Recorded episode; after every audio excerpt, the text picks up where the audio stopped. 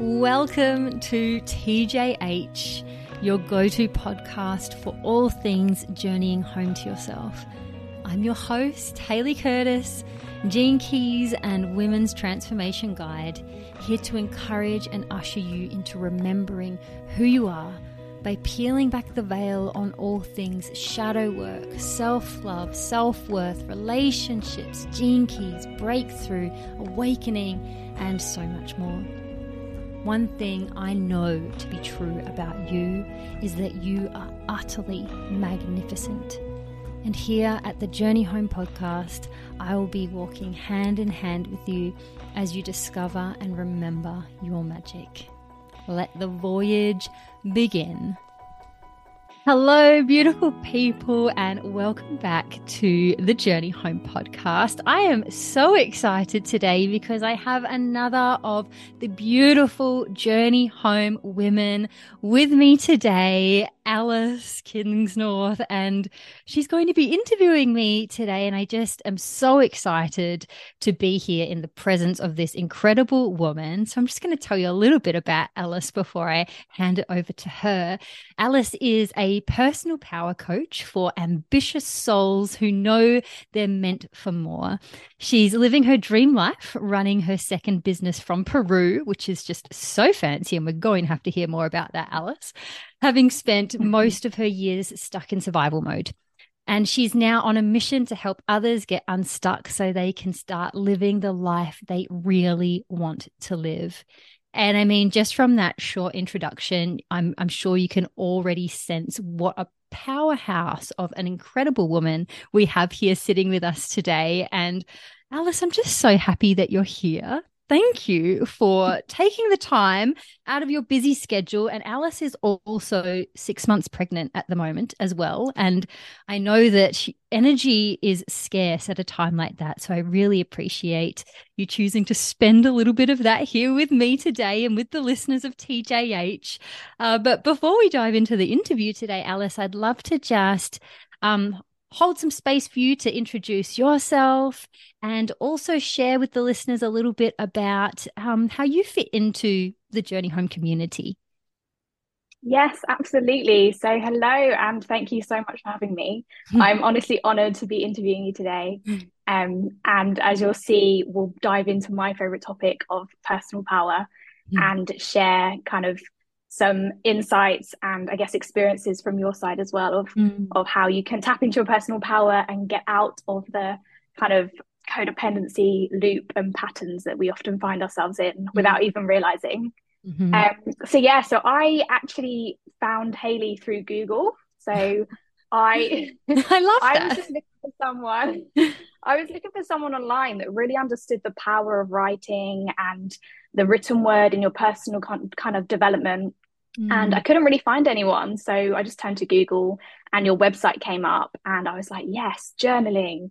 Mm. Um, and I've not been, I've always been a writer and I've always written down things, but I've not been like an avid journaler. So I'm not going to lie when I'm, I say I'm one of those like daily journalers, but mm. I absolutely do do my daily um, gratitude journaling. Mm. Um, so yeah i completely just resonated with all of your work mm. and joined the journey home membership as soon as it launched mm. um, that was honestly what i was kind of waiting for because i thrive in more of a community space mm-hmm. um, and just being among other women who are also on a very similar journey diving into themselves um, and just learning about who we really are mm. what we really want in our lifetime um, so yeah so i'm honored to now be interviewing you and drawing out your wisdom Oh, I'm just so excited for today. I mean, I think that these these journey home women interviews are going to become my favorite part of this podcast mm-hmm. because like you were just saying about how you thrive amongst community, I am absolutely the same and I think there is something so powerful and I love that you're going to be bringing the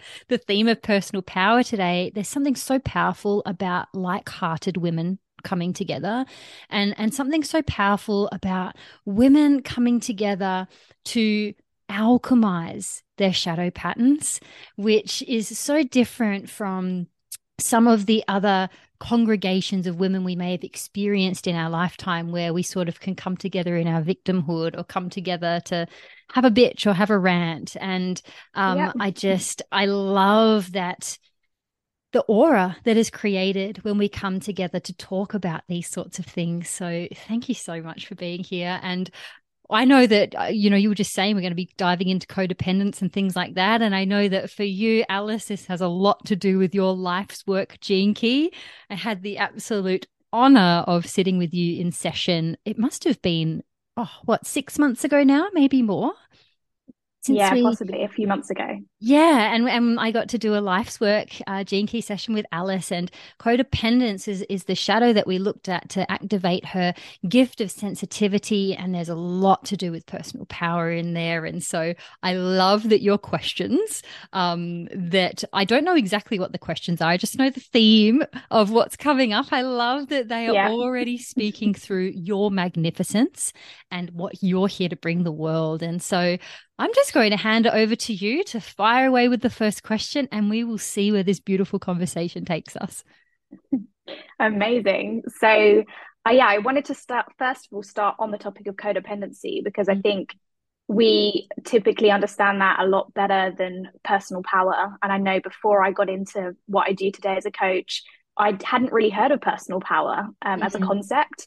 Um, so when when we're giving our power away we're relying on things outside of ourselves which is ultimately codependency mm-hmm. and when i first think of that i think of how i rely on other people so i might be relying on them for approval validation um, i mean love um, mm-hmm. safety mm-hmm. so i would love to know what are the less obvious ways that you've come across where codependency is very present and this can either be on a personal or a global scale Yes. Wow. what a question to kick us off, Alice. So, yeah, you're so right in the fact that when we hear the word codependency, we immediately go to relationships.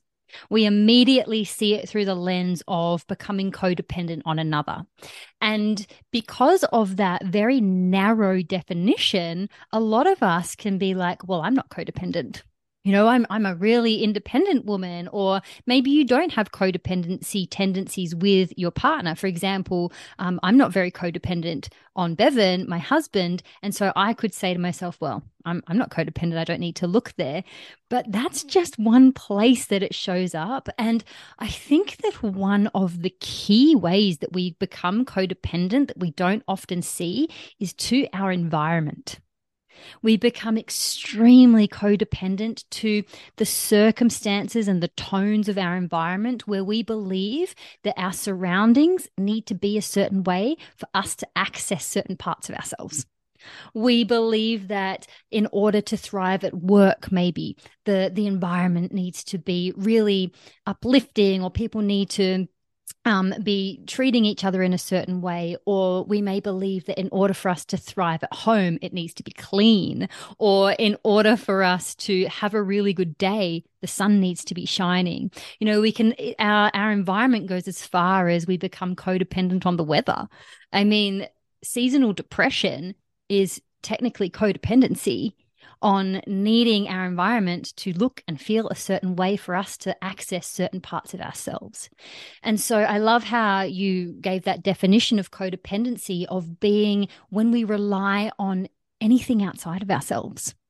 So, if it is a circumstance or a situation or anything that is outside of you that you believe needs to be a certain way in order for you to access a certain part of yourself, there we see codependency. And that can either be really daunting or really exciting to look at right like yeah. it can it can be very like ah oh no my codependent on everything but let's just remember that codependency is a shadow of the gene keys which means it is nothing but a portal and a gateway into our greatness it is nothing but a gateway into independence and the gift of codependency is actually sensitivity where we start to come into deeper contact and communion with nature and with people. And it's absolutely beautiful. I won't go into that too much now. Who knows? You might have a question about that further down the line. Um, but you know we can really start to see all of these ways that we're blocking ourselves from our own magic because that's all we're doing when we rely on something outside of ourselves is we're just blocking ourselves from our magic and one other way that codependency can happen where we might not realize it we like I said, with the relationship, we often see it as we become codependent on just our partner, and that's where codependency shows up. But it can really show up wherever there's a sense of authority. So we can become codependent on needing an outside authority to tell us who we are, or to tell us what to do, or to tell us how to feel, because we have forgotten that all of that already lays within us.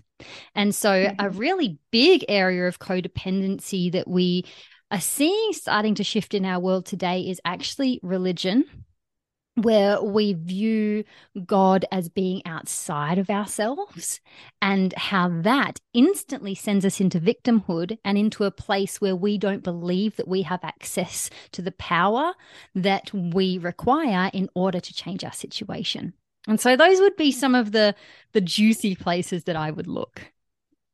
Yeah, I love that. And I at the beginning you mentioned how when you think, oh, um, I'm a very independent woman, for example, I definitely used to kind of pride myself on, on like not needing money from anyone, not really asking my parents for help. Um, and I kind of took it to the extreme. And then I realized that that was hyper independence. Mm. And then I was listening to a podcast um, probably about a year ago, and they just dropped the bombshell and was like, yep, hyper independence is actually codependency. Mm. and I was absolutely gutted because I was like, oh my gosh, I've worked so hard to be mm. hyper independent, extremely independent. But actually, all I was doing was trying to control yes. everyone else's perception of me. And so yes. I was actually dependent on other people's approval that, oh, mm. you know, she knows what she's doing. She's, she's great. She's independent. Mm. Um, and for me, that was a huge wake up call that I was actually taking it to the extreme that um, is so yeah, so that was a very subtle way of kind of yeah. digging into myself and looking at my hyper independence. Yeah, and that control piece I think is really important there. Like that hyper independence can look like as long as I can just control everything, I'm safe. As long as I can yeah. control everything, then I can thrive. But it is that control of everything that becomes the very thing that spirals us into codependence of our environment again, right? Trying to control our environment is believing that it needs to look a so- certain way in order for you to flourish, which just mm-hmm. isn't the case. Mm, what yeah. a what a way to kick off this convo. so on that note, I I would love to get your kind of insights on how you how you get the balance right between being codependent and asking for support because it's at the end of the day we're on this planet with billions of people and we're not here alone so it's mm. important that we feel comfortable to rely on others for things mm. but also not take it to the extreme so the middle ground is that interdependence so, what are your thoughts on getting that balance right? Mm, yes. And this is so important because we're not meant to go it alone. Right. And so it, it sometimes it can be a fine line between codependence and actually just communion and synergy these are some of the words that instantly come to mind for me like this this synergy is where we come together in our genius we come together in our gifts to create wholeness, to create unity. And so, in terms of interdependence, I really think of unity when I think of interdependence, where we come to the realization that we are not separate from one another whatsoever. And that's sort of like the final penny drop that that we really get to in our inner work where in the beginning, codependency, we feel separate from everyone. So we're scrambling to try and feel safe because we feel like we're having to go it alone. And then the independence becomes like the bridge that leads to interdependence, where we actually come into this remembering that we aren't separate, that we are all specks of the same source consciousness, and we are all integrated into the web of life. And this includes nature just as much as it includes other people. And so once we recognize that we all play a vital role in the wholeness of life, we invite ourselves into synergy where there are certain roles that you have to play in this lifetime time. And then there are other people or other elements or other parts of nature that play different roles. And it is actually about us coming together in those gifts that creates the wholeness that we seek, that creates the balance that we seek. Because as, as long as we're trying to be hyper independent, we're expecting ourselves to just hold every gift that there is to hold and we need to figure it all out on our own. And that's just simply not why we're here. We're not here to go mm-hmm. it alone. We are here to remember our unity. And this word remembering is very important when it comes to codependency and moving past it because the programming partner of codependency is actually the shadow of forgetting. And so we can see that when we're in codependence, we have just forgotten our interconnectedness. And so that's why we feel like we need things from other people or that we don't need anything from other people. We can swing both ways. And so to come into balance is to recognize I have my gifts to bring and then other people have their gifts to bring. And when, when we bring them together, we create wholeness. When we bring ourselves together in synergy, we heal our world right? And so balance has a lot to do with this. And so, you know, this is where um, the gift that comes from codependency, which is sensitivity, has this beautiful ability to ask for support because it knows what its own gifts are and it knows what its own needs are. And once you've met your own needs, you can see where the gaps are and who can help to fill those gaps, not because you rely on them, but because you are celebrating their genius and celebrating your mm-hmm. own at the same time. And so we come into a beautiful dance with other people instead of coming into a sucking of life force, right? In codependency, we're just like clinging on for dear life and like, give me what I need, otherwise I can't be safe. Whereas in interdependence, we are whole and we show up to that other person who is also whole and we dance together to bring magic to life. That's really how I see it. How do you oh, see it? I would. Is- I mean, that was just so beautifully put. And um, yeah, it just makes me, I completely agree that we've all come here with our own unique set of gifts. And mm. that's a lot of, a lot of the Journey Home membership helps you realize kind of your gifts, especially through the gene keys. Mm. Um, but it's just that feeling of like you feel lit up when someone else asks you for your help or your support. Mm. Um, mm. and you can tell if it's coming from a drained place because you literally feel drained. So if someone's constantly depending on you, they're relying on you for emotional support, they're calling you all the time, it's mm. draining. But then mm. when someone comes from a place of kind of that interdependence, unity, mm. Uh, support, mm. it, you're feeding each other's energy and you're actually just creating, yeah, like you say, magic. Um, yeah. So, yeah, so I think you can feel the difference, but that was just such a great explanation. So, thank you. Oh, you're welcome. And just one more thing to add to that as well like when we ask for support, so often we feel bad to ask for support or we feel like oh no like or we even say no when people ask us if they can help us and we're like no no no and we we just don't accept help from anyone. And i often say mm-hmm. to my clients like let people love you because they want to. You know when we say no to somebody's service that they want to give us we're actually denying them the fulfillment of being in their service right? Yeah. And when when we actually reach out for support in a non codependent way, we actually show our loved ones how much we value them and we give them an opportunity to to do the very thing that's going to fulfill them as well. So when we reach out for mm-hmm. support we shouldn't see it as we are taking something from them but we're actually allowing us both to rise when we ask from that beautiful interdependent place. Yeah totally. Mm. There's actually um, one other element of that we haven't discussed of the less obvious ways of codependency, and that is um, emotional addiction. So mm. I see this as we can also be dependent on our feelings.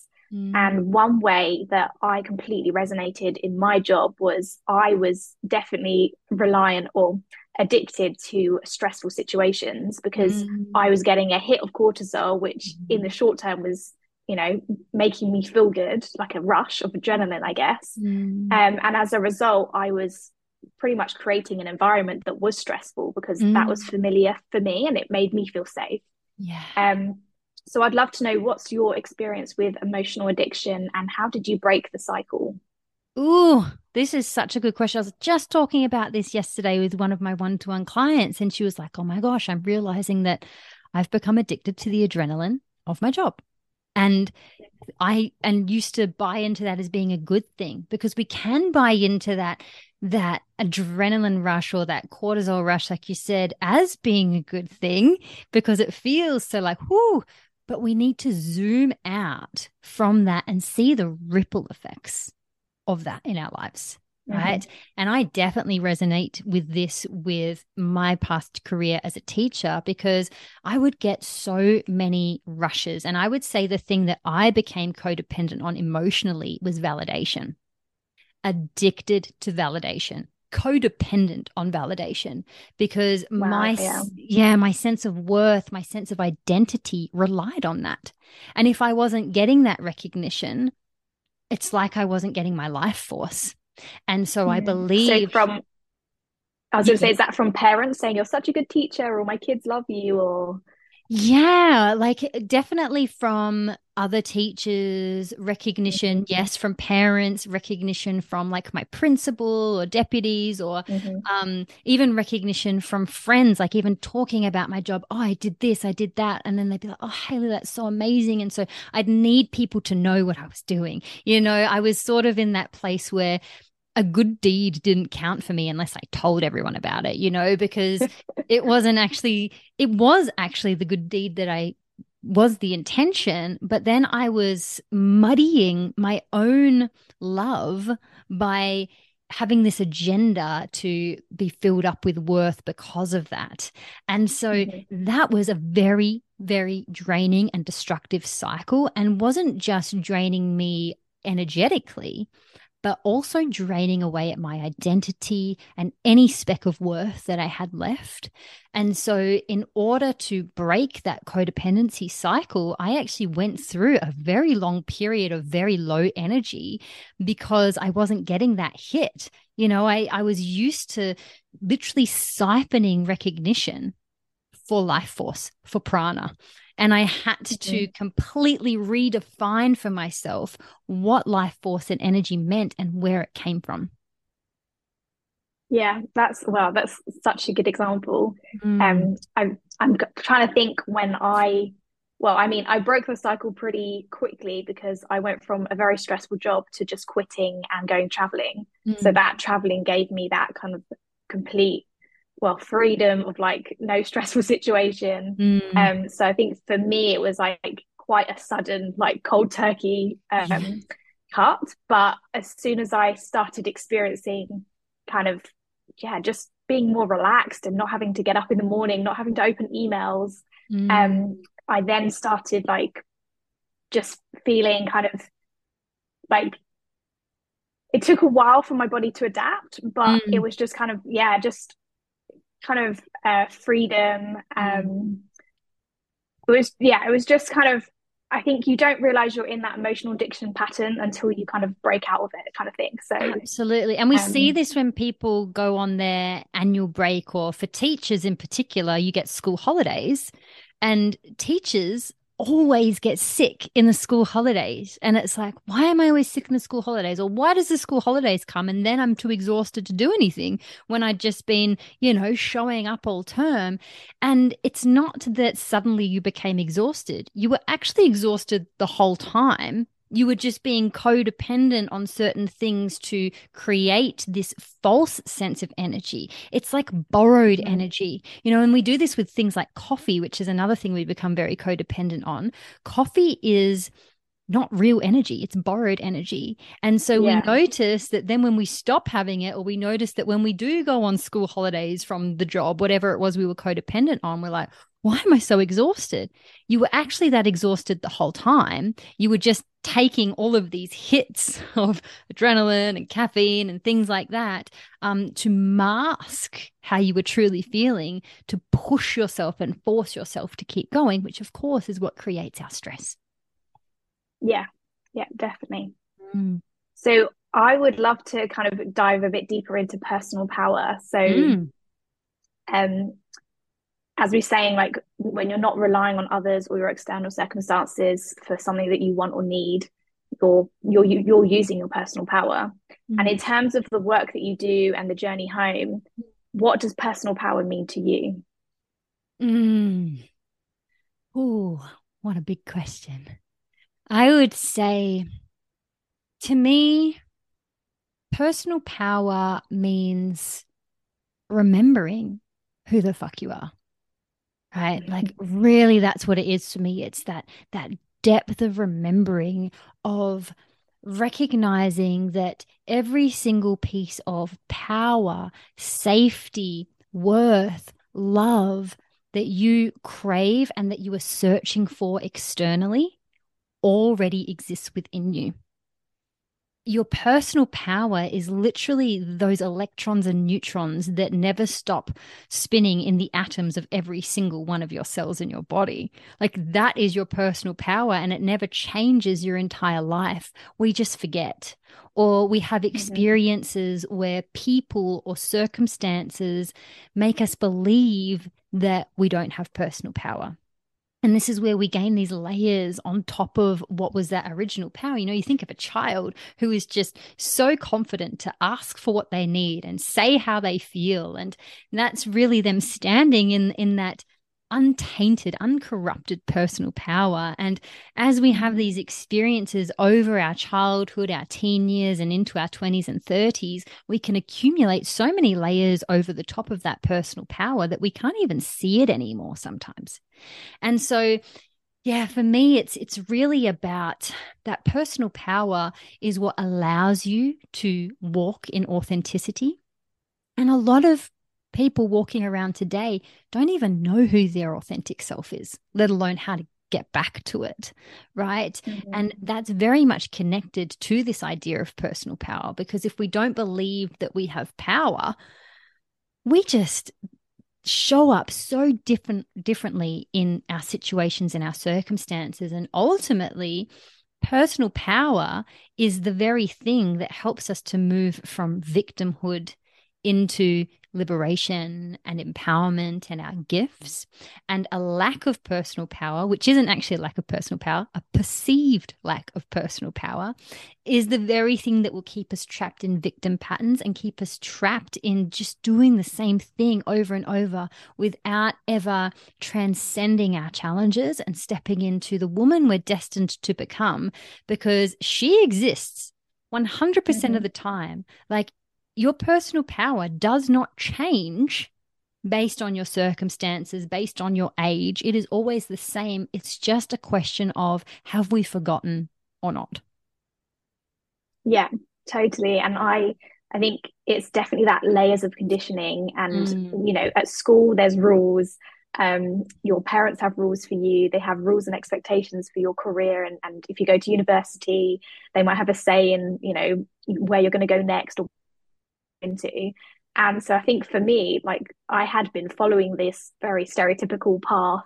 Mm. Um, I you know, went to uni, got you know great grades, got a good job in London, was getting promoted every six to twelve months. Mm. Um, but I was just miserable and blaming. I was I was yeah the victim of my circumstance and just blaming my environment being like oh this sucks is this is this what life is just all about mm. um, and i just came up with excuses for years like mm. well i mm. can't really quit my job because i need to pay for rent and how do people expect you to live if you need to work to mm. pay for a roof over your head mm. um so i just yeah i didn't quite realize that i had well this personal power with me all along yeah. until yeah. eventually you just get so kind of fed up and burnt out, you kind of just work it out yourself uh, yes. uh, step by step. Yeah. And and just as you're speaking there, Alice, it made me realize that personal power is like remembering you have a choice. You know, mm-hmm. I really see personal power being attached to choice. And so often we buy into the lie that we don't have a choice and that we're stuck. Yeah. And in particular, this line from Equalizer number one. I don't know if you've seen Equalizer, the movies with um, Denzel Washington. Bloody love them. And in the first Equalizer, I was rewatching them not that long ago. He's talking to this um, prostitute and she like and she wants to be more and she wants to be a singer and and he really like believes in her and he says um, you know, why aren't you following your dreams? Like, why aren't you change? Like, w- why are you doing this? And and she says to him, she goes, "Oh, you don't understand the world that I live in. Like, this is just the world I live in." And he goes, "Well, change your world then. Change the world." and I was yeah. like, "Yes, Denzel." we forget that whatever we are subscribing to that's making us believe we are stuck is just the lens at which we're looking through it. And that mm-hmm. personal power is that space that we dive into, like it's like a well inside of us that we sort of sit around the edge, just not willing to dive in because we're scared of what it might mean, you know? Because when mm-hmm. you step into your personal power, you suddenly uh, are called out on all your shit. You are suddenly um, put in some really uncomfortable situations where you actually have to make the choices and, and you do start using your voice. But as you dive in, you realize, oh my gosh, I was never actually stuck in the first place. And to me, that's the most liberating thing about remembering your personal power. Yeah, definitely. And I've actually written down here, which you you kind of said in different words, that I see the ultimate sign of someone using their personal power is when they're fully expressing themselves. Mm. Um, and so, yeah, they're not allowed, to, they're not afraid to speak up mm. and they don't come across as if they're putting on a front or, or, or a mask. Mm. Um, and they're confident to show up with kind of all of who they are. So, I mean, even if they're in a bad mood, they're like that, they still are confident enough to know that that's normal and they're okay. Yeah. Um, so when I see your Instagram and I see your videos, I immediately just know that you're in your personal power. You're just so authentic. you show up as all of who you are.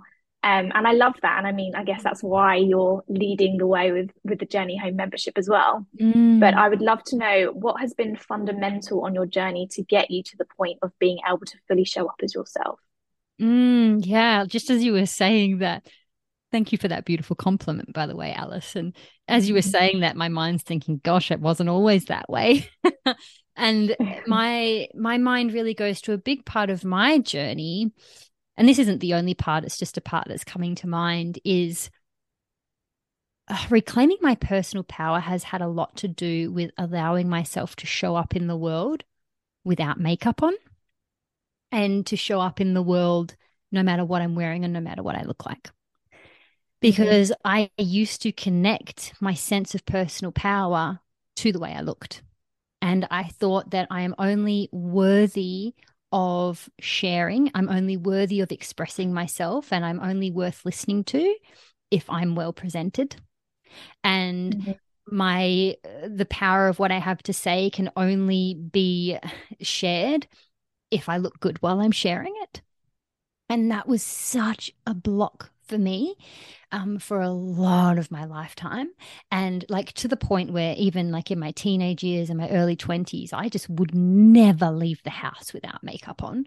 I couldn't even go down to the shops. Yeah. Cause what if I run mm-hmm. into someone that I know? Or like, ah, you know, you can't show up with, with your hair messy or not looking your best. And, and that was a lot of conditioning, you know, from our parents and of no fault of their own, our mothers who they they alchemized that from their mothers and, and we're just on the next phase in the road you know there's no blame mm-hmm. here but no wonder we felt that way and so yeah being able to show up the way i do now on social media has a lot to do with that for me and and just giving myself the complete agency and the freedom to show up no matter how i'm looking in that moment and actually realizing that that's important for the women who are partaking in my spaces. Because if I was to show up for every single video, for every single live stream, for every single story with makeup on and looking like in my best, mm. I'd actually be doing them a disservice. And so that has been such a liberating experience for me, which has unfolded slowly over like the last eight years, I would say, um, where I became more and more comfortable to do so. You know, even like I started dabbling with this back when I was a teacher and I went to school without makeup on one day, or just mascara. I was like, okay, I'll just not do the mascara. Of course, children have no filter. And some of the girls are like, oh, you look much better with mascara on, Miss Hayley. Maybe you should wear it tomorrow. Like, you know, oh, and no. so we hear these things and we think, oh, am I less worthy? It's like, no, I'm not. Because the things I say and the impact I have does not change based on the way that I look. And this is, it has a big impact on our ability to step into our authenticity. I know a lot of my friends and a lot of women I work with would agree that, you know, say they went out for a night out and they're dressed up and they've got makeup on, they may feel a lot more confident than if they went out and they weren't wearing makeup. Mm-hmm. And that's a problem. Yeah. That is a problem. Right. And yeah. I'm not saying that we need to stop wearing makeup. Like right now, as I'm talking to you, I'm wearing makeup today and I, I, I chose to do some reels with makeup today. But yeah. the reels that I just posted last week, I'm not wearing makeup in any of those, but it doesn't like that's not actually the problem. Like it's taking it off the table as part of personal power. Right. Yeah. And and that's been a big thing for me. Like even taking it's not about feeling comfortable in your own skin and okay now i'm just as beautiful with and without makeup and all of this it's like no let's just take the looks completely off the table as part of the conversation what if that even yeah. wasn't part of the conversation what does that mean for my personal power it means yeah. freedom right mm-hmm. freedom and so that's been a very big piece for me um, as well as getting really comfortable with the sound of my own voice this is another thing that holds women back from their personal power. I can't tell you how many people I've heard that say, Oh my gosh, I hate the sound of my own voice. And even like I do Voxer coaching, which is voice memoing. And a lot of women, when they mm-hmm. first enter the space, they will text message me instead of voice noting. And I'm like, Hey, are you not voice noting because you're not comfortable with the sound of your own voice? And they're like, Yes. we all had that moment when we were young and we recorded our voice for the first time. You're in the same era as me, Alice. You probably did it on a cassette tape. Like I remember recording myself at like seven years yeah. old and I played it back and my jaw dropped and I was like, is that what my voice sounds like? Oh my gosh, I'm never speaking again. It sounds horrible. Yeah. and you do remember those things. Yeah. We do. And the way that we hear our voice in our own head is different from the way everybody else hears it are you going to let that stop you from expressing your truth? And it is stopping so many of us. And so I also had to desensitize myself to that idea of my own voice and just being like, it's okay, Hayley. You're only finding it difficult to listen to because you've just heard it in your own head for your whole life. But this voice you're hearing playing back to you is what everybody hears. All the people that love you, they do hear this. And so you better get used to it too. You better start loving it too. And that very much has helped with showing up in my authenticity. So, yeah, comfortable with my own voice, taking my looks off the table as part of the conversation. And I mean, there's many other things, but they're, they're two of the main ones. Yeah, and I think for yeah us women that's so relevant and helpful. Mm. I think on the voice thing, when I learned a bit more, I definitely felt the same. And when I learned more about like the power of your voice, we actually each have a frequency that attracts our kind of soul people to us. Mm. And when I mm. kind of learned that, I was just like, oh my gosh, I need to share my voice. And actually, um, reels and videos is something that I've been putting off on my Instagram because it's like I know it's just something that I've had to build my courage muscle and kind of get myself mm-hmm. over over that and um, self-conscious kind of thing and just do some more videos because the more people see my face and hear my voice the more you're going to connect with me the more you'll trust me and it's just so important especially if you've got an online business yeah. Um, so yeah so when i kind of remind myself that actually my voice is attracting certain people that's actually just you know stops me from just bothering about yeah worrying about what i sound like yeah yeah it's like we get out of our own way and when we stop ourselves from expressing our truth because of those things that's actually us being selfish we are blocking mm-hmm. other people from the magic that we are meant to share with them and vice versa exactly. because when we share our magic and connect with another woman we then receive theirs in return and so by us going like, nope, I can't show up, we're just doing ourselves and everybody else a disservice. And so, yeah. you know, it's that process. And, and, you know, this, this doesn't happen overnight. You know, I remember the very first time I took a selfie when I don't know, I was probably 22 years old and like I hid away in my room to take it. And then I was like, oh my gosh, how embarrassing. And I had to delete it because I felt like, am I, does that make me selfish? Does that make me, mm. you know, do I need to be more humble? Like, who am I to think I should put my voice out there? But I've come to learn who am I not to? Who am I not to share the passions of my heart, you know? And it's not yeah. like we're, if I was showing up online to just have a bitch and a moan and you know, have a rant, yeah, that's that's not really worth my time. But when I'm showing up to share the passion of my heart, the pulls of my soul, and my life's work and my purpose, who am I not to share that? So I better get used yeah, to exactly. my own voice and my own face because hey, that's the way I've got to do it. Well, I love both, and honestly, your voice is like the perfect podcast voice. So Thank amazing. You. Yeah, your comments just um, reminded me of you know the Facebook memories when you you know sometimes I get them up on my notifications, and I look back when I was like 14, 15 posting on Facebook, and I was just oh. posting whatever was on my mind. I was oh. so confident. I didn't obviously social media was pretty new for us, so we were just like whatever, like not really caring about what people think. Mm-hmm. And I obviously look back and I'm cringing a bit and I'm laughing, oh, but I'm actually kind of proud. Yeah, but I'm proud of that version of me kind of when I was 13, 14. Mm. Um, and I'm trying to learn from that again because obviously as you become a teenager in your early 20s, mm. you do become so much more self-conscious and you dial yourself down. Mm. And actually, yeah, you're just like dimming your own light. So yeah, mm. go back to your memories if you need some inspiration. Oh, absolutely. so my next question is quite a big question. Um, so you might want to just highlight some different areas. But okay. what has what has the impact of learning how to use your personal power had on your life? Oh, oh, Alice, it's just it's just changed everything. Um, a big area it has changed is the quality of my relationships um, because I would always morph and mold in relationships. So I would become the person I thought that they wanted me to be instead of being truly myself. So that was a, you know, to do with a massive lack in personal power.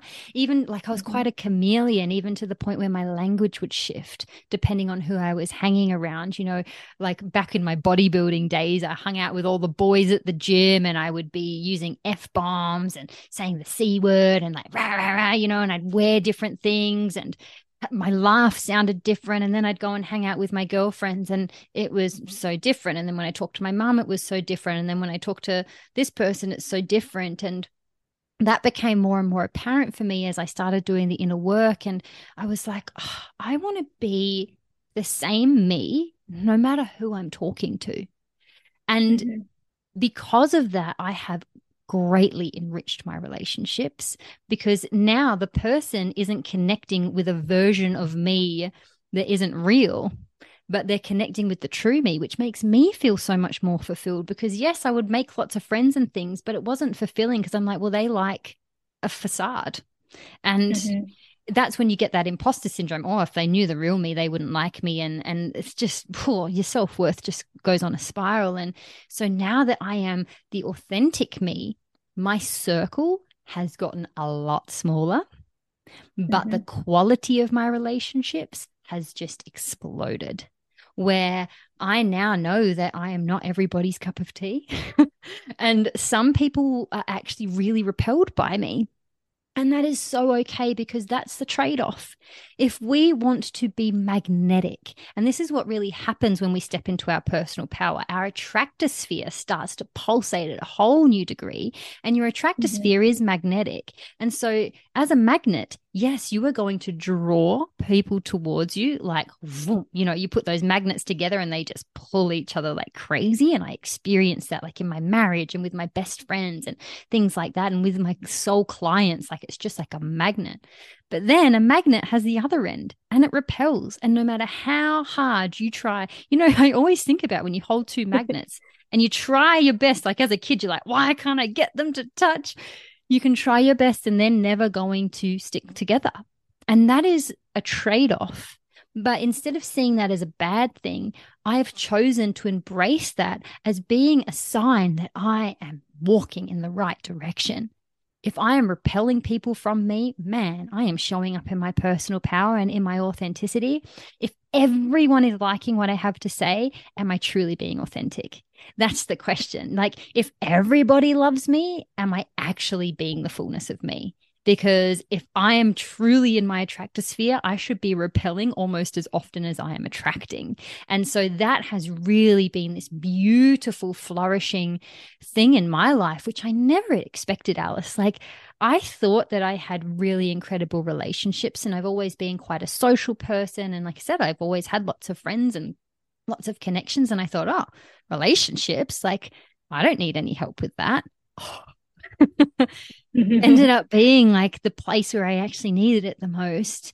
And and as those relationships have become so potent and i'm able to show up in my authenticity within these relationships i'm so attracted to that's actually giving me fueling my personal power even more to be able to show up outside of those close relationships as even more of myself as well. Yeah.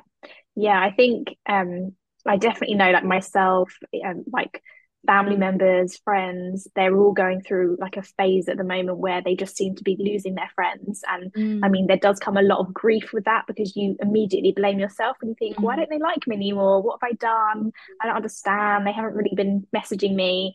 Um, but I do try, I mean, I use my personal power kind of work and my experience to convey that same message and say like look it's because you're stepping into like who you really are mm. and ultimately you're you might be highlighting aspects of the other people that they don't like about themselves so they're just running mm. in the mm. opposite direction mm. um but actually all they all that really means is they don't want to look at their own shadows so mm. they'd rather just you know sometimes you do highlight the shadows in other people when you speak up um, yeah. And I was a big people pleaser for so many years. I just wanted to fit in. I mean, who doesn't? Yeah. Um, but I always felt like so just not myself, awkward, anxious in certain situations. Um, so I I see that as like I would much rather have a smaller circle, go to events on my terms where I feel so comfortable. Um, and it's honestly like you can just feel it when you're at an event and you just had the best time because you mm. just were completely yourself. Mm. Um, and I've spent yeah way too long just trying to fit in, and so yeah, mm. that's definitely relationships is a huge plus when you're mm. using your personal power. Absolutely. And that takes time and patience, you know, that initial time where the circle suddenly becomes so much smaller, we can have this freak out moment like, you know, especially if we were codependent on that recognition, on those relationships to fill up our worth and our identity, that's going to be a really uncomfortable moment when that starts to happen. And as you become patient with this path of personal parent authenticity, that circle of friends that you are attracting is just going to keep growing and growing over your lifetime.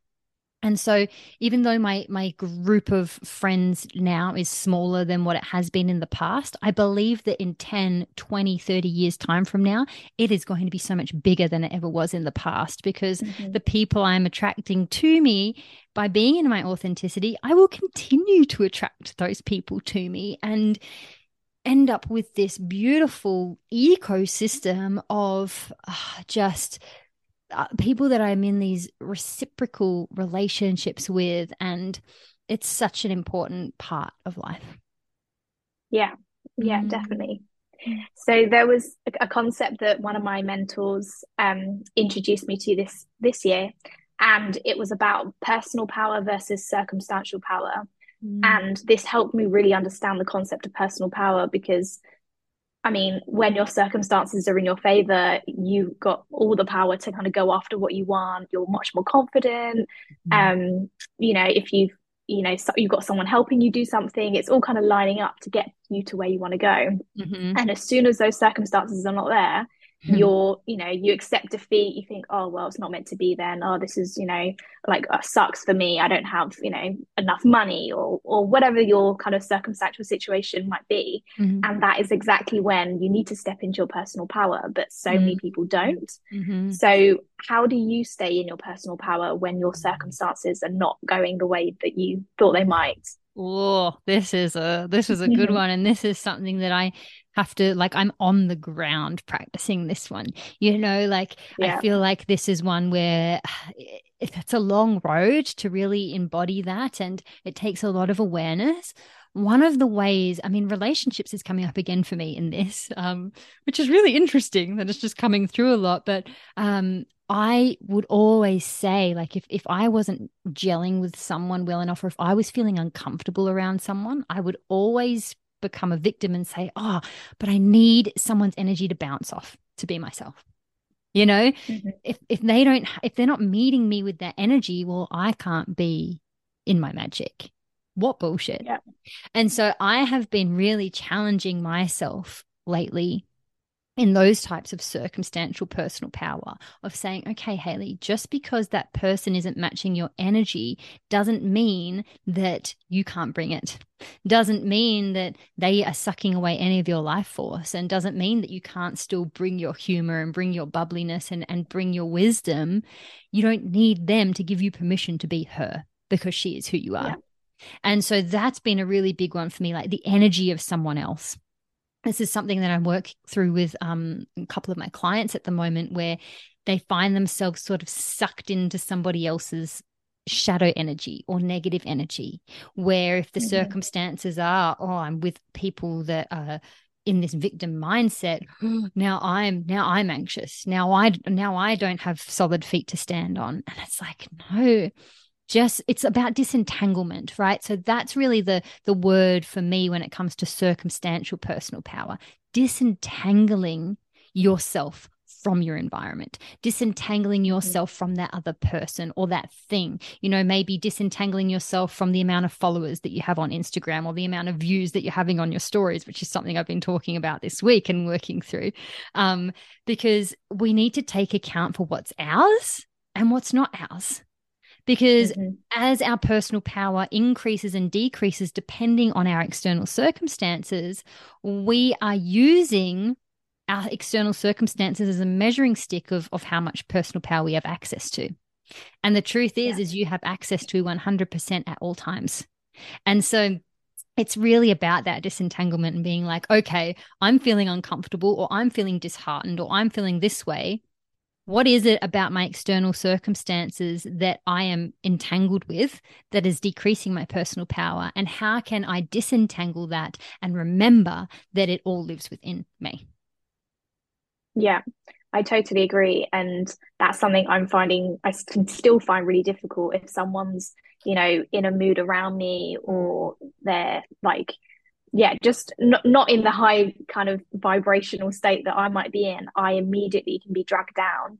Mm. Um, and I mean, I can get in a mood. I can just be like, oh, well, I was having a good day. And, you know, mm. um, so I'm very conscious of that as well. And there's lots of like different practices that I try and do, even if it's just like take some space and, and just go outside and breathe. Mm. Um, remind myself that their emotions are not my emotions. So it's not my job to take on someone else's emotions and yes you can be there for someone but you don't need to start you know taking them on mm. um so mm. it is definitely probably the most difficult and it's always ongoing I don't, I don't think you're gonna just suddenly master this overnight. No, and because also it's it's energetics, and when you bring two frequencies side by side, they they try to come into equilibrium to to match each other. Like that's just mm-hmm. scientific, mm-hmm. and so that's the True. feeling that we're experiencing, and so it's okay. Like we don't have to get down on ourselves for that happening. Like oh, there I go again, getting dragged down by someone else. Because as soon as we get harsh with ourselves about that happening, we block ourselves from doing anything about it anyway anyway. So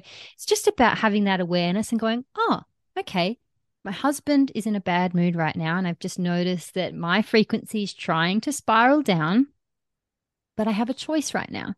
And what do I want to do about that?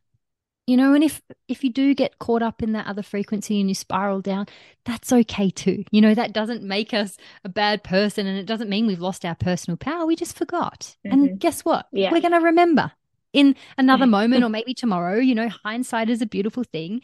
Um, but the more loving, gentle awareness we bring to ourselves in these situations, the more we will be able to rise that frequency because our frequency rising all has to do with love and so mm-hmm. the amount of love we will give to ourselves in that moment when we notice we're spiraling is the very thing that will help us to rise again. Instead of if we catch ourselves and then we get down on ourselves, we just decrease our frequency even more. And so I think that's a really important thing to bring into our awareness. Yeah, definitely.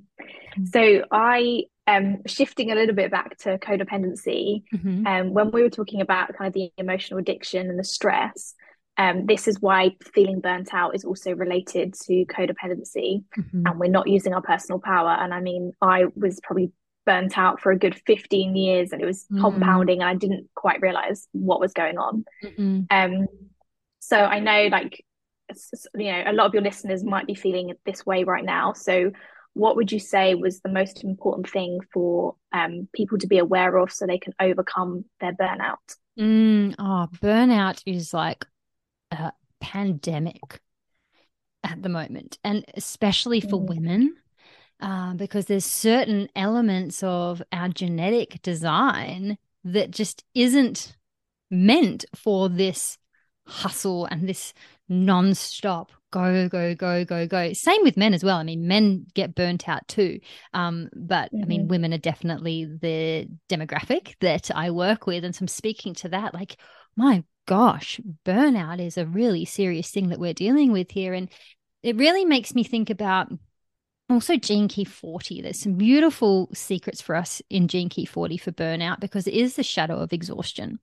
And the shadow of exhaustion comes about when we have let our boundaries slide or we never put them in place in the first place. And one of the biggest reasons for burnout is simply not feeling comfortable to say no. And this is something that the women of the world are learning how to do. We are learning to say no and learning to decipher between what is for us and what is not for us. Because up until now, we have believed that what's for us is just whatever someone asks of us. And those are two completely different things. And mm-hmm when we just say yes to everything, or when we put our energies towards things that actually aren't meant for us and aren't in alignment with our deepest purpose, it's a one way road to exhaustion and burnout. Whereas you can actually be expelling the same amount of energy towards the things that are for you and not burnout which is really interesting energetically.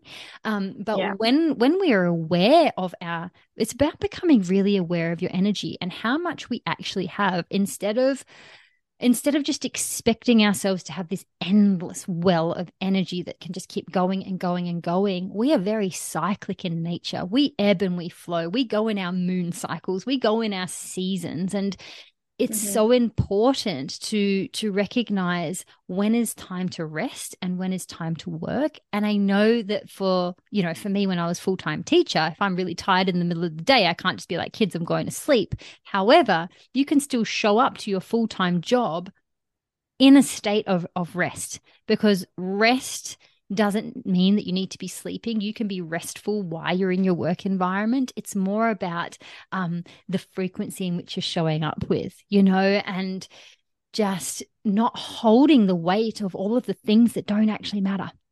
That is one of the biggest reasons for burnout is we are carrying these backpacks around full of bricks of yeah. everybody else's shit that we were never meant to carry and no wonder we are exhausted and we rarely take that backpack off. And so, overcoming burnout is about starting to take those bricks out one at a time, starting to decipher when things come our way is this for me? Is this meant for me or not? How does that feel in terms of my energy?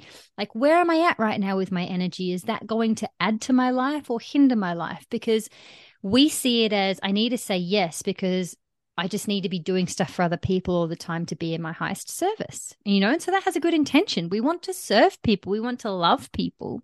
But when mm-hmm. you are drained and exhausted, you are actually not in your highest service. And your truest service to the world and the most glorious love that you can give actually comes from a place of you being full first.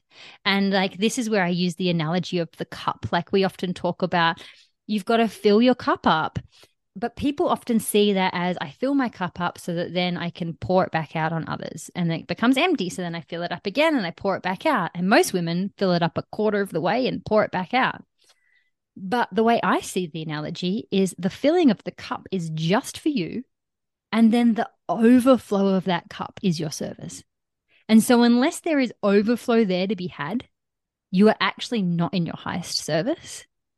And mm-hmm. so it's all about these energetics and and really like being willing to be honest with yourself.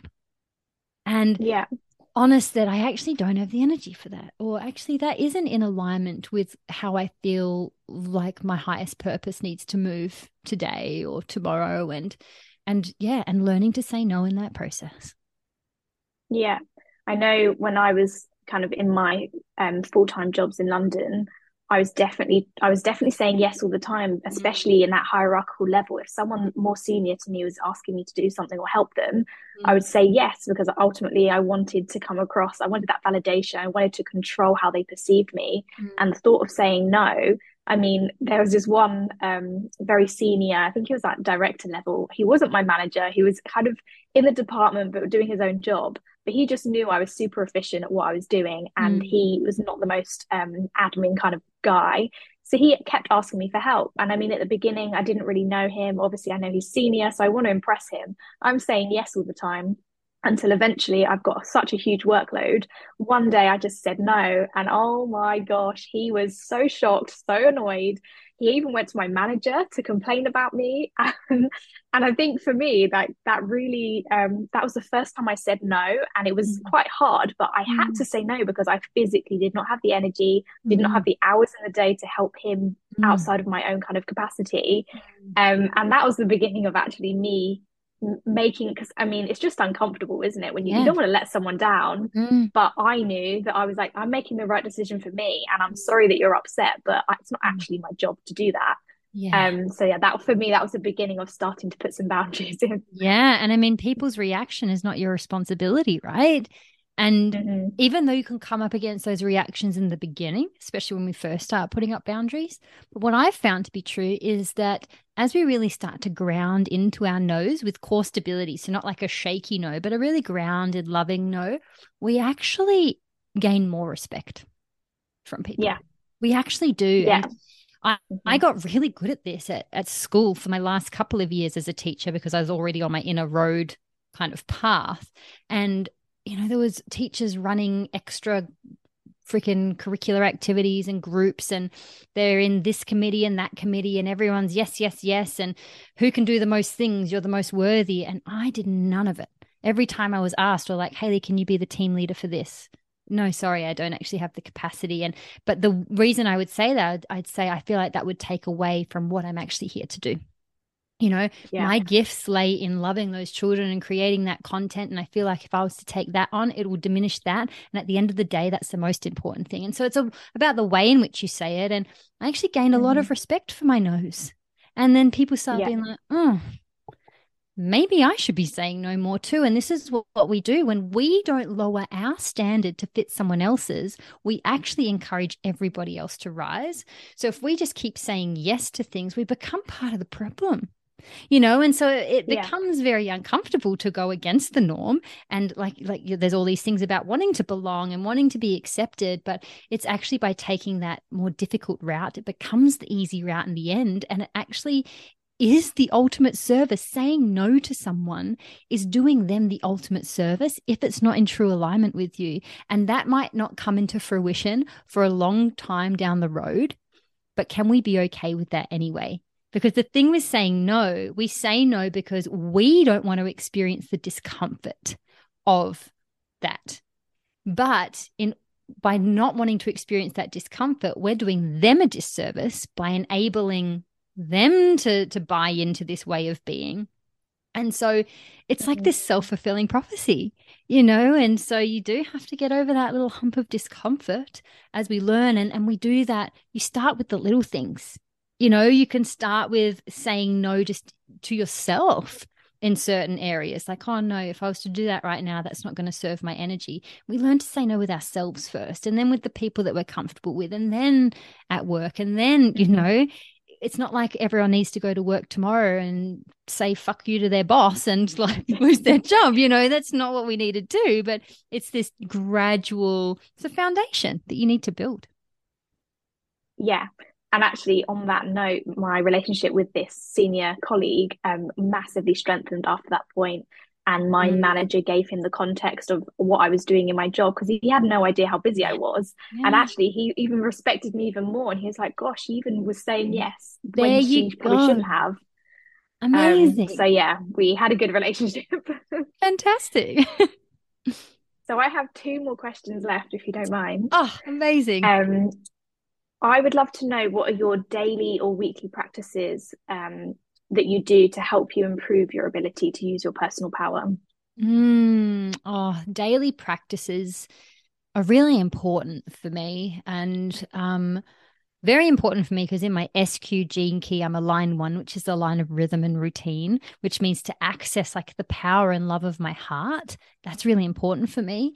But then on a large scale, it is important for all of us in some way, shape, or form. You know, we are rhythmic beings. We we thrive in certain routines. And definitely one thing I do want to say before I share my routines, one thing about like practices and daily practices is I hold them loosely.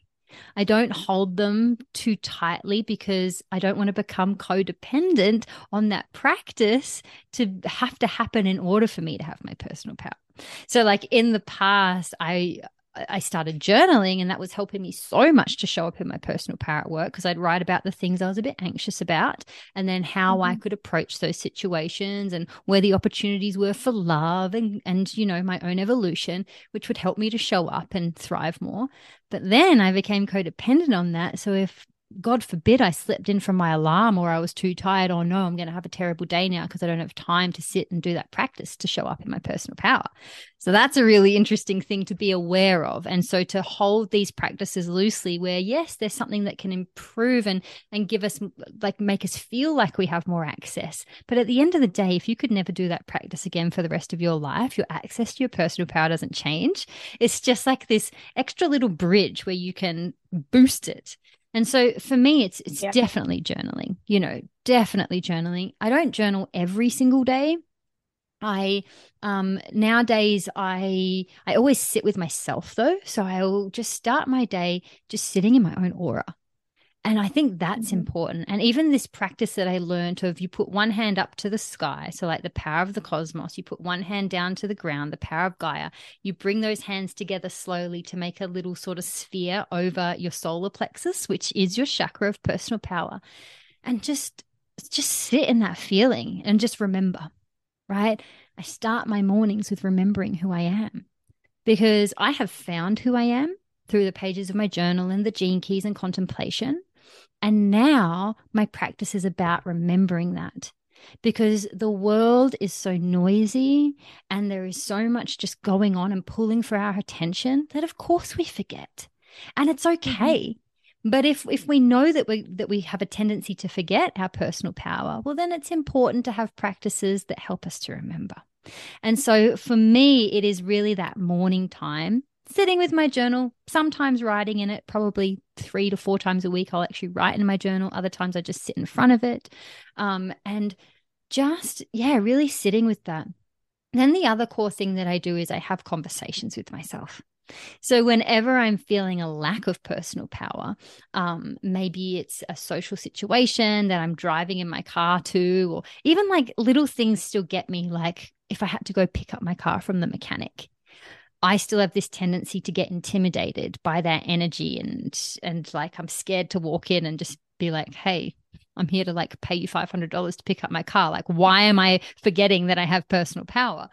So when I'm driving to those sorts of things or I'm prepping myself, I'll just have a conversation and I'll just say, "Hayley, remember remember who you are." Or I'll rub my I'll rub across my heart, and my solar plexus and I'll just say you are safe and I'll even, um, you know, I'll just talk to myself about whatever's bothering me to then access my own wisdom nuggets and to remember right these are just all practices of of remembering so they're the ones i really like i'd love to hear what yours are alice uh, yeah, so I definitely do the same kind of talking to myself. To, mm. I mean, mm. a lot of it is about going back to feeling safe. So mm. when we're not feeling safe, that's when you're in panic mode, you're relying on other people, Mm. Um, so just reminding yourself that like in this present moment, I'm safe, I'm okay, I can make a decision, it's my choice. Yeah. Um for me, my like I said earlier, I do my daily gratitude and yeah, like if I miss a day or two, I'll actually will catch up because for me it's just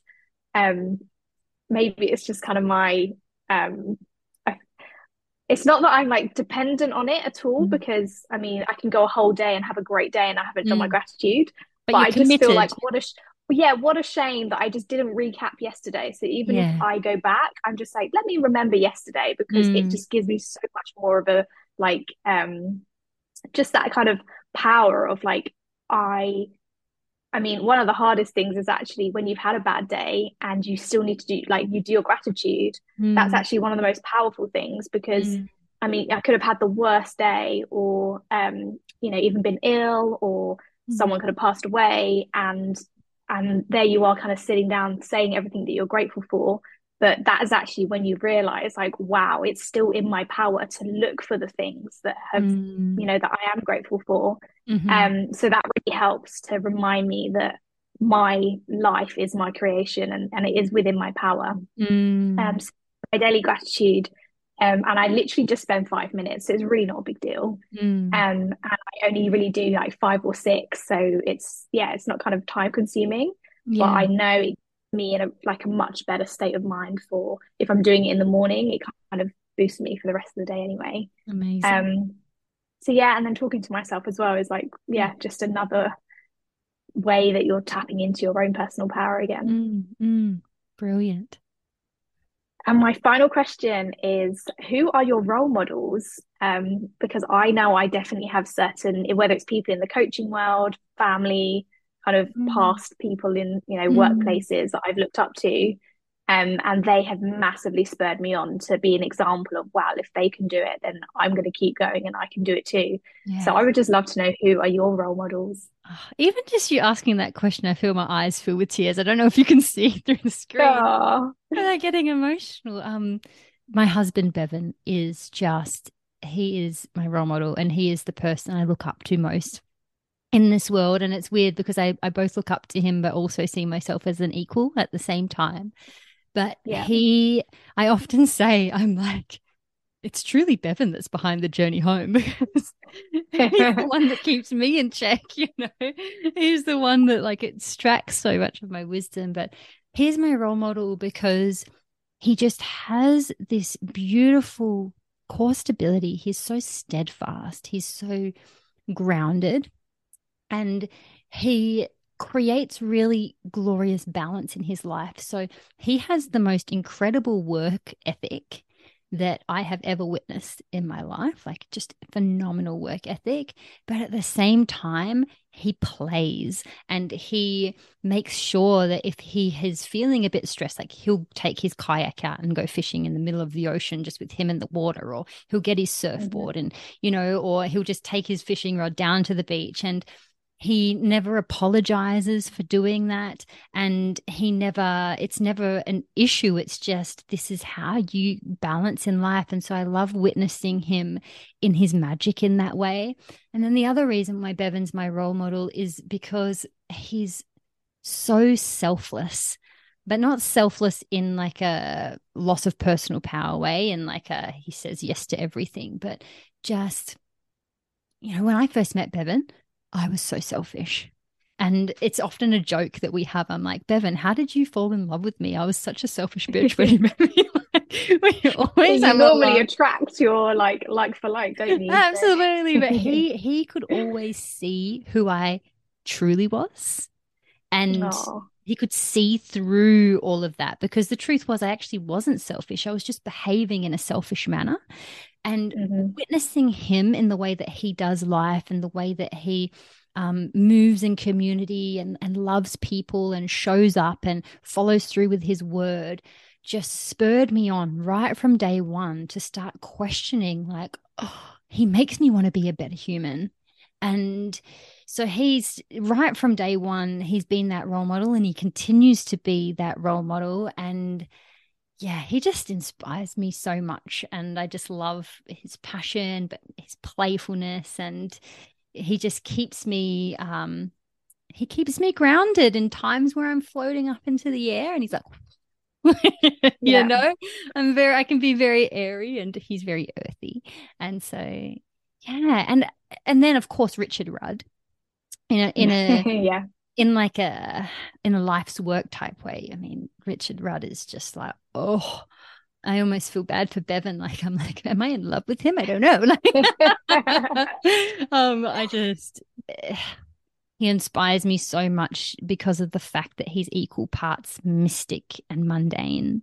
And, yeah. you know, a lot of the spiritual teachers out there uh, live these lives that feel out of touch and live these lives that aren't actually relatable to us humans who are like on the ground working jobs and having families and relationships. I love that Richard Rudd is so mystical, but he is a father of three and he has a wife. And even that, so many of the mystical teachers in the world don't have families. They then, mm-hmm. you know, they're not living that day to day life. And so I find him very inspiring in that way. And I could just sit and listen to him all day long. Um, and I keep that really, I keep my influences very small because I used to look to too many teachers, too many people. And I would call that, and Richard Rudd calls this digging too many wells, where you've got a shovel and you're running around tr- digging all of these wells, but you don't stay long enough to get water. And so you've just got a shitload of holes with no water. And so oh, that's such a good analogy. Oh, it's just brilliant. And that really has stuck with me. And so, in terms of like the people that I look to as mentors, I keep that very small. And so, mm like I am in the gene keys and I see Richard Rudd as this teacher and I am digging a well there and there is so much water. Just like with Bevan, there is so much water in that well. And so I really just keep my focus there and I don't get, I try to not get caught up in the noise of the world or like follow too many teachers or listen to, I don't really listen to a lot of podcasts and I don't read a lot of books.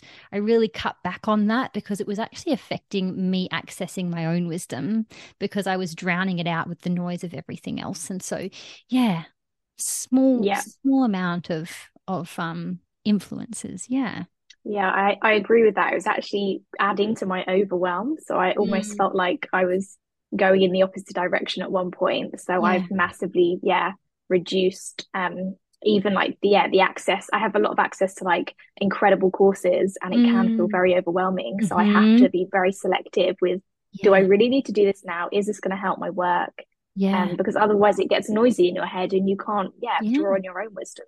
And using your personal power to lead you mm-hmm. in the direction of what's for you. I actually yeah. have a couple of questions for you, Alice. I know that it's getting late where you are. Do you have like 10 more minutes for me to ask you a couple of questions? Of course. um, first, I, I really want to ask you a question around being a line three in your life's work. So, just for the listeners, in terms of the gene keys, um, you can be one of six lines within each of your gene keys. So I'm talking about Alice's life's work gene key. So you can be a line one, two, three, four, five, or six, and they're all a different expression of like personality in the way you show up in the world. Alice is a line three in her life's work, which is keynoted the changer. And the changer, like loves adventure and it loves to move and it loves to travel. And I know, Alice, you are just the epitome of a line three because like you've just, you know, you've lived in so many places around the world. You love to travel and a line three does multiple things at one time sometimes or has multiple careers over a lifetime. They don't pigeonhole themselves into just one thing or one place or, you know. But the thing with a line three is that it can be difficult when you look at other people in the world and sort of buy into the fact that, oh my gosh, am I not creating stability? Like, is there something wrong with me for not just staying in that one job forever or not just like staying in the one house forever? And so I would just love to hear from you as a line three, sort of the empowerment you take from being that line three, the changer, and how you live your life with so much change and ebb and flow, and how you allow that to empower you instead of make you believe that you're less than because of that. Yeah. So i think the first one the easiest one for me is like my love for travel. Mm. and i think because it's just so exciting exhilarating fun interesting you meet so many you know different people you learn about different cultures for me that's just never been a bad thing. Yeah. And i remember at uni everyone went to and in the summer they went and got work experience working in banks civil service spent the whole eight weeks in an office and I couldn't think of anything worse. Um, and so I saved up my, I had a university loan and then I had a job at uni. So I used my money for, from the job to cover my expenses. And then the loan was like a couple of grand. And I just put that straight on pre booking flights like nine months in, in advance. so I always knew I was spending at least six weeks traveling every summer. Um, and I had, don't regret anything, of course, because I had the mm. time of my life but then as soon as I finished uni, I had absolutely nothing on my CV. Yeah. Um, and the job I had at uni was kind of note taking. So, I mean, it was very basic. I couldn't really say that I was doing anything fancy in a bank or in an office. Mm. Um, so it actually, yeah, it was a bit of a shock because I was like, oh no, have I made a mistake? Mm. I'm clearly just like the odd one out here that like it's really struggling to get a job. I had about 20 interviews, um, didn't really know what I wanted either. So I think that came through in the interview because mm-hmm. I was obviously just like not very passionate about whatever I was going for. Mm. And then eventually I just found a part time, it was actually like a temping contract. Uh, at another university and thank god this well i'm still friends with her because she was my manager she just gave me a chance and was I, I mean she probably saw that i was you know i'm very hardworking and you know I, I do my best so she probably saw the potential um, and it was only a contract job, but um, that was my first kind of like, oh wow, I've got an office job. um, so yeah, so that was my first taste of like, oh, I'm a bit different here, and I'm not sure I'm gonna really fit into this routine that everyone seems to be following. Mm. Um, but yeah, in, in terms of kind of, I'm the only one in my family that like does love to travel and if mm. anything mm. i can't really understand why other people don't love it as much mm. as me mm-hmm. so yeah, I think there's definitely a perception that I've got that I see it as a good thing. Yeah. Um, and it has really helped me manage like change. Mm. Um, I'm one of my core values is courage. And again, like I'm not afraid to try something because I know through that trial and error, I'll work out what I like, what I'm good at. And, and when something hasn't worked out, I'm like, oh, now I've learned from that. So I, I know not to do that again.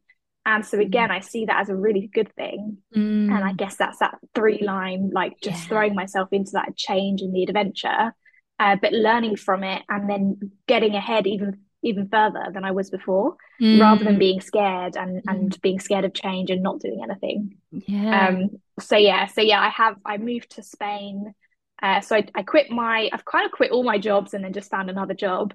But my last job that I quit, that was my full time uh, kind of um, employee role, I quit that to go traveling, and I only had a plan as far as I booked one one way flight to Brazil. I knew I was going to travel for four months, and I had like my finances planned for that.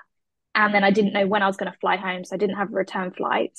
Um, and then in that time, I was kind of seeing my now husband. so we were kind of just like long distance dating because he was living in Spain. Mm. And the time I traveled around South America with two girlfriends, he actually said like let's just make it official. So he asked me out while I was still traveling. I hadn't seen him for like months. And then i was like you know what? I'm just going to move to with you in, in barcelona. Uh, so I, I flew straight from i was in peru at the time. I finished in peru and flew straight to barcelona and just moved into his flat. And i managed to um, i had still had my rent to pay in london. So i managed to go on um, spareroom.com in the UK and I just found a guy who was I literally interviewed him. I was in Colombia and I was I was just looking for someone normal to be honest, someone because I hadn't you know, I knew I wasn't gonna meet them and I was like, whoever moves in is just gonna be moving straight into my room. Um thankfully I just found like a guy who seemed like really decent. Um and he was happy to cover my rent for six months. So that's pretty much how I've been moving. And then yeah. eventually I just I was fed up with having that flat to think about. So I got rid of I eventually just terminated my contract, mm. um, carried on traveling, and then I moved back to London for a couple of years. But yeah, everything has been quite fast paced with no real plan mm. further than like three to six months ahead. Oh. Um, and now here I am living in Peru uh, with again no real like we're not fixed. Like my husband is exactly the same as me. He's the exact same human design profile, which is like in terms of he's a three five splenic projector mm-hmm. as well. Mm-hmm. Um, so we are definitely on the same page and we could up tomorrow. And I mean, we would love to go back to Barcelona.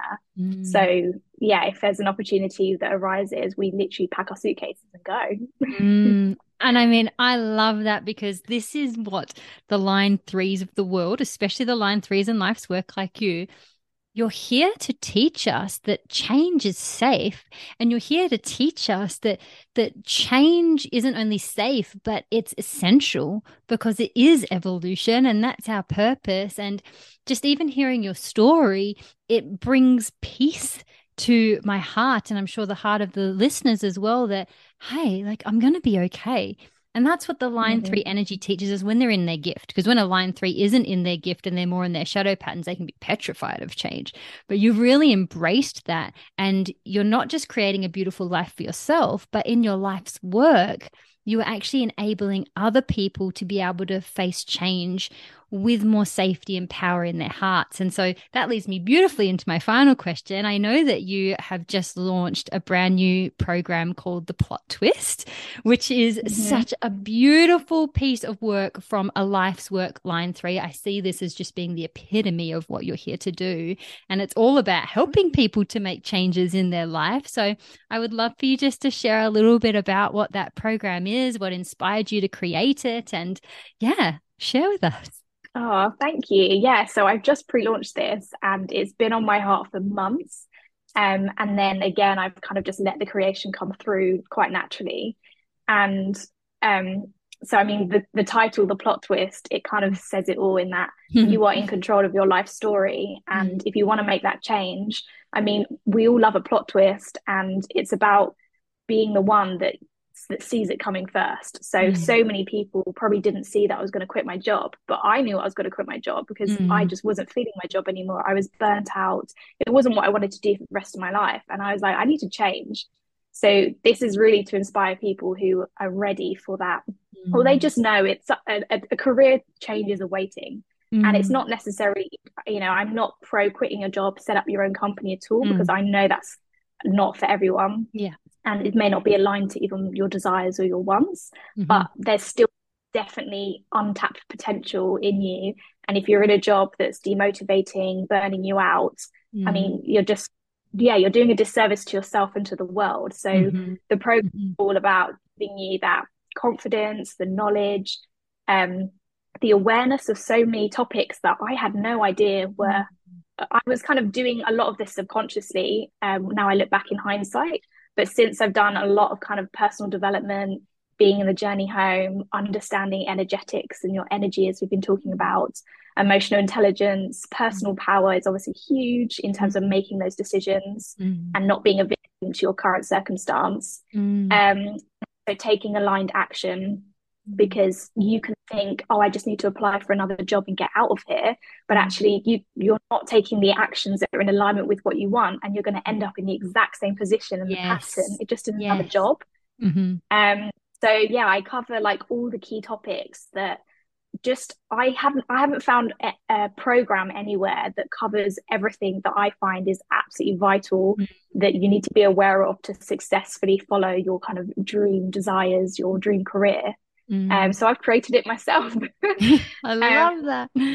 And again, like because I love community, it's a community feel. So once you're in, you're in a community for life, mm. um, and it is lifetime access. So there's no because I'm. I mean, everyone is busy, and people that I work with are, are feeling burnt out as well. So this isn't about a program where you've got certain dates or set time mm. to get through it. It's you do it in your own time. Mm. Some people are more motivated to get out of their job than others.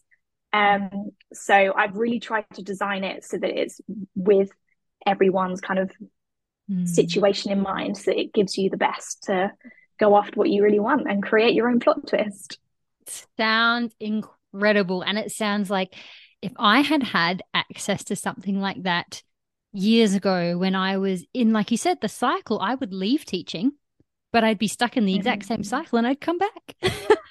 and then I'd yeah. leave again because I was burnt out and I come back again. And it took for me to really drop into so many of the things you were talking about there about the personal power and the victimhood and your circumstances. Like, I, it, I spent years discovering all of that for myself in a very long, drawn out way to finally be able to leave that job and and to pave the way for what I do now, which I hadn't. When I left my job, I had no idea that this is what I would be doing. I just knew that I couldn't do that anymore and had enough of that groundedness and understanding to be able to do it. But it sounds like this program could have taken me from point A to point B in like a tenth of the time. so I didn't yeah. have to figure it all out on my own. And I know that there are so many women and men. I know that you serve both women and men out there who mm-hmm. are feeling stuck in jobs that are just draining them and that they're not enjoying. Or maybe like me, a job that you did enjoy, but still it wasn't a fit you know, it needs to be in alignment with most of who you are. I'm not going to say all of who you are because, you know, yeah.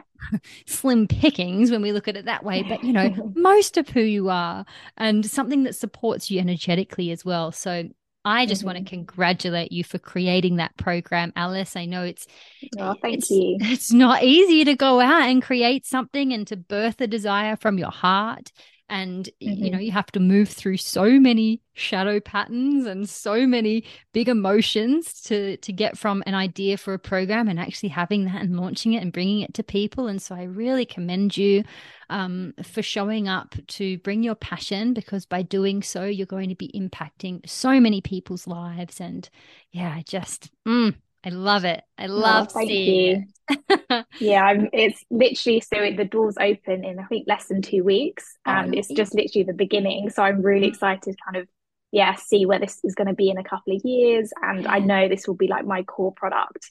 That yeah. other things will kind of grow from there as well. Beautiful. Well, I'll definitely pop all of the information in the show notes for anyone who's listening and is feeling really attracted to that offer. Definitely go and check out Alice's website, but also her Instagram is fantastic. Alice, I love the content that you post. It's so thought provoking. It's like, oh, I haven't thought about oh. that. And it's very educational at the same time. So definitely go and give Alice a follow. But Alice, I just want to thank you so much for not only coming on here today and, and taking up an hour and a half of, of your time while you were growing a beautiful child and launching a your first program all at the same time.